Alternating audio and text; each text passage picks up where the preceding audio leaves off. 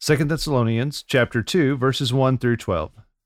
Now, concerning the coming of our Lord Jesus Christ and our being gathered together with him, we ask you, brothers, not to be quickly shaken in mind or alarmed, either by a spirit or a spoken word or a letter seeming to be from us, to the effect that the day of the Lord has come. Let no one deceive you in any way, for that day will not come, unless the rebellion comes first, and the man of lawlessness is revealed, the son of destruction, who opposes and exalts himself against every so called God or object of worship, so that he takes his seat in the temple of God, proclaiming himself to be God.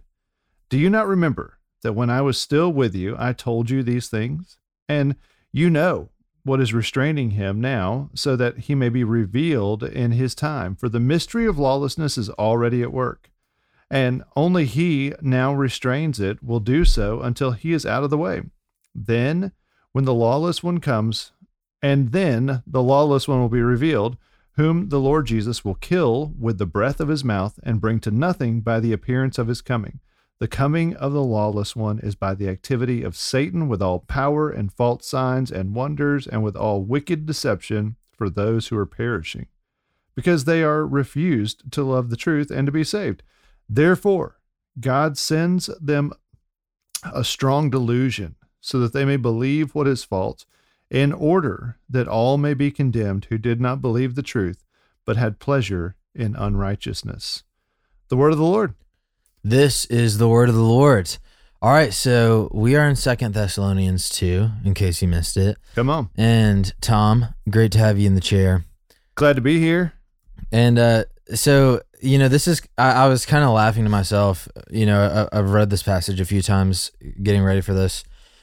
And um it, it's kind of funny to me because paul his aim here is to make a clarification to to really clarify to the thessalonian believers the believers in thessalonica about uh basically the end times. And it's uh, it was kind of funny to me because it's ultimately like a clarification passage but then he sets up this clarification and then starts like talking about the man of lawlessness and it gets like even more cosmic and even more like whoa what is happening? And uh, that is what a clarification from paul sometimes sounds like. We, we were just joking in the teaching meeting a few minutes ago Yeah. um, on a passage that i'm preaching coming up and uh, we were like man it's what peter said sometimes paul is hard to understand. Yeah second peter which we're studying second peter after this uh, book so we will get to that passage where yeah peter straight up references paul and says some of the things in his letters are hard to understand. That's right. So Well, I think though that we can, if you don't mind, I do think um, I'm not an expert in eschatology, but I've probably studied more eschatology than a lot of Christians. yeah Um, more than me. and and that's just natural. I'm 46. Like I probably should have studied more than you in eschatology. yep And I have started to see that about a third of the Bible is eschatology. And so maybe we can like take some of the shine some flashlights under the beds and maybe like show that there's not there's not as many monsters under there. And I maybe like we that. can make it like image, yeah just a little bit more like, okay, I can get my mind around some of this. hmm Yeah, absolutely. And, and I do think, like, I want to hand it over to you. Uh, but you know, the scriptures, like, the Lord is trying to guide us and help us, Yeah. not confuse and scare us. Yes. So, yes, we we.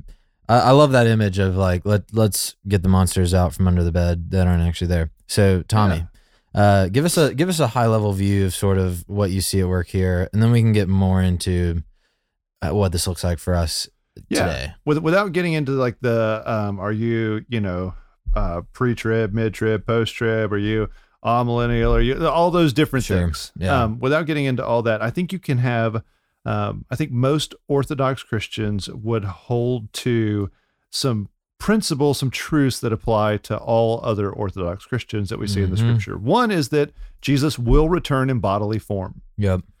That's in almost everybody's statement of faith. Yep. And he starts the passage off by saying, Now concerning the coming of our Lord Jesus Christ and our being gathered to him. So there is a bodily return of Jesus Christ. Yep. There is a gathering of the church. Yep. And there's several different views people take on both of those, how it's going to happen. But those are literal things that will happen. Yep. And so what he's saying is, hey, I don't want you guys to be like concerned that that's already happened. hmm and, and that is the fear that he is addressing. Is yeah, some of these Thessalonians think that they've missed the return of Jesus. that's right. They've missed the bodily return of Christ and the gathering of the church to Christ, and now here they are left. Yep. They're concerned. Dang it. and so, and so, but now the irony is like Paul's writing to them, so he would have been left too. yeah. And so yeah, yeah, he's yeah. like, guys, it hasn't happened yet. yeah. Now, the reason they're thinking this, going back to chapter one, is because there's so much persecution they're enduring. They think, surely this can't last much longer. The Lord's Yeah. got to return. So people had started started like provoking some rumors that well, he already has returned, Mm-hmm. and you're you're stuck here. Mm-hmm. And so he's like, look, this, let me just tell you how it's going to happen. Um, and he does a great job of high high level like kind of dispelling those myths. And he says in here um, that this man of lawlessness is going to be revealed, and that's what we would call, in like more common term, the Antichrist. Mm-hmm. There will be somebody who rallies folks against the things of God, and he will he'll do that. And there's many there's from there you can like start to draw all kinds of conclusions of like who it is and when he's going to be and all Yeah. that. And um, without getting into all that, because a lot of people have been wrong on some of those things, um, we know for a fact there will be someone who is empowered by Satan to lead a lot of people astray. Mm-hmm. And Paul says he's not here yet. Mm-hmm. And he says, by the way, uh, do you not remember in verse five when I was uh, with you, I told you these things that he's going to, when he comes, he's going to take a seat on the temple of God. He's going to say that he is God. People are going to believe him. Clearly, Yeah. he is an antichrist. Yeah. He is a, he's empowered by Satan. This hasn't, has not happened yet. Uh, and so he says, though, in verse seven, the mystery of lawlessness is already at work. And John says the same thing. John says that there are antichrists all the time among us. Mm-hmm. And so there are these like little antichrist all the time. Mm-hmm. They they could be in our neighborhoods. They could we could have been one of them before coming to Christ. We could be a person who is a person of lawlessness who is pulling people away from God. And he's like, but that that's what's happening right now. This main guy hasn't come. Um, and he says in uh, in verse eight that when the lawless one will be revealed, whom the appearing of his coming, uh, when the lawless one will be revealed, whom the Lord Jesus will kill with the breath of his mouth and bring to nothing by the appearance of his coming. So the guy's going to come, and then the bodily return of Christ when he makes all things right, which is in the book of Revelation. It says in Revelation that Jesus is riding on this horse with the name King of Kings and Lord of Lords on his robe and on his thigh. And when that happens, it doesn't say that he goes into this great battle with the Antichrist. It says he opens his mouth Mm. and all the enemies of God are destroyed. Yeah. Now, the the scary part would be, man, what if I'm on the outside of this? Mhm. Not like, am I a Christian and I miss God? Just go ahead. That's not a thing. Yeah. Like if I miss the return, like that's not a thing. Mm-hmm. The the scary part that like isn't like should like Good fear. raise a good fear in us is, man, am I apart from the Lord or am I with the Lord? Mm-hmm. And if I'm with the Lord, I don't want anybody I know to be apart from the Lord. Mm-hmm. So this should actually raise a call for the believers to press on, Yeah. Be evangelistic, love and share Christ, knowing that this world is temporary Yeah. and one day he will return. Yeah. You know, I think I might have referenced this sermon, um, but I, I was listening to uh, before on ODR, but I was listening to the sermon uh, by Miles Fidel um, in Acts, and it, was- it was basically on the fear of the Lord and Mhm. encouragement of the Holy Spirit. Kind of this interesting core DNA in Acts Yeah. uh, that is referenced that basically is the DNA of the growth of the church, the authentic growth of the church. And one of the things that he talks about is that we can we can really minimize, wrongly minimize the role of fear. Basically, say, oh, as, as Christians, like we have nothing to fear. We should just have, you know, that, that really just means reverence. And Miles kind of says, like, oh, like slow down. Um, fear can actually be like actual traditional fear can actually be a good healthy thing. Yeah. And, if, I'm, um, if I have some fear in the proper way of what you're saying, I think what you're saying is like if I have some fear of a circular saw, Yes, exactly. I'm going to treat it with a lot more respect. Yeah, it doesn't mean you hate the saw. It right. doesn't mean that you stay away from it. You know, a great example is the Grand Canyon. Like, if you are standing up on the edge of the south rim of the Grand Canyon, you and you look down, you should be afraid. Like, if you're not, you're going to end up dead. Um, but Yeah. that that doesn't mean it it overshadows the the beauty of it. It doesn't That's mean right. that you don't Yeah, yeah, love it's it. it doesn't example. mean you don't want to stand there and behold it. And so I think there's this sense where believers we should fear the day of the Lord, not be afraid of our standing when it happens, but that it's actually this healthy part of our posture um, that allows us to be joyful when it comes. Mhm. And just as a fear of the Grand Canyon allows you to properly enjoy it. Yeah. And um, yeah, I, I love that. You know, that First John four passage, uh, it's the, that test the spirits, and uh, John references, um, you know, basically there's a spirit of God that confirms the lordship of Mhm. Christ, and then it says in verse three of First John four, every spirit that does not confess Jesus, uh, that does not confess Jesus, uh, this is the spirit of the Antichrist. Um, and so basically, there's the manifestation of the Antichrist or the man of lawlessness, and then there's the spirit of the man of lawlessness.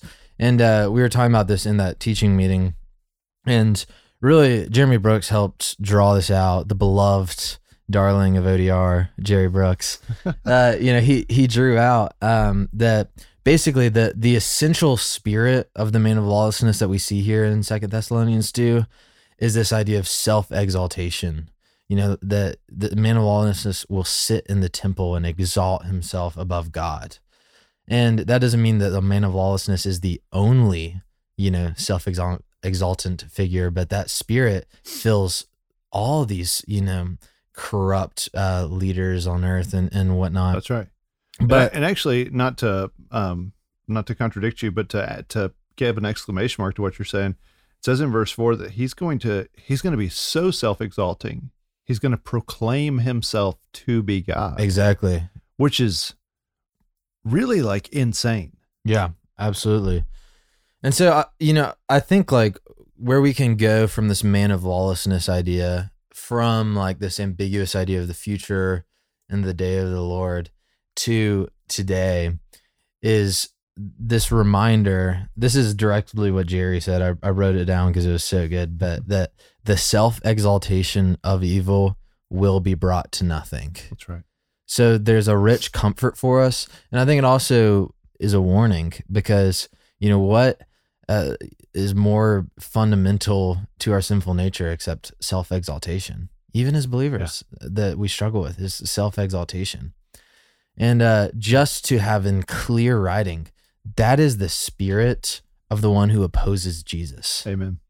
and the spirit that is one with Jesus that will be gathered with Jesus it is you know it goes back to God opposes the proud but he gives grace to the humble so the idea of hum- humiliating yourself before the cross to receive grace and mercy And so, to use an Old Testament and quoted in the New Testament um, phrase, "Today, if you hear the Lord's voice, mm-hmm. do not harden your hearts." mm. I think that is uh, maybe our best advice. Humble ourselves before the Lord and respond to His calling. Amen. Amen. And just as we close, I love, you know, that when it talks about the fall of the man of lawlessness, um, it, it's not the weakness of the man of lawlessness that is, you know, amplified, but it's the strength of Jesus, that Jesus will kill him with the breath of his mouth. Mm. Uh, Jesus' power, his dominion, and his authority is so unquestioned and unrivaled. And that's what we can rest in today right. and not be anxious um, for the times to come. That's right. Man, well, a great word. Hopefully, this is helpful for you. It's been very, very helpful for me to press into. Um, and it's only going to get better as we continue through Second Thessalonians. So, for the great Thomas Nelson, this is Will Carlisle. We'll see you tomorrow on our daily rhythm. Thanks for listening to Our Daily Rhythm. I'm Jason Dees, one of the pastors of Christ Covenant, and Our Daily Rhythm is a ministry of our church designed to help you more faithfully and effectively meditate on God's Word. If you ever have a question for us about one of our Bible readings or one of your own Bible readings, please don't hesitate to text us at 404 465 1737. Again, that's 404 465 1737. Or email me directly at jason at christcovenant.com. We'll meet you again tomorrow for our daily rhythm.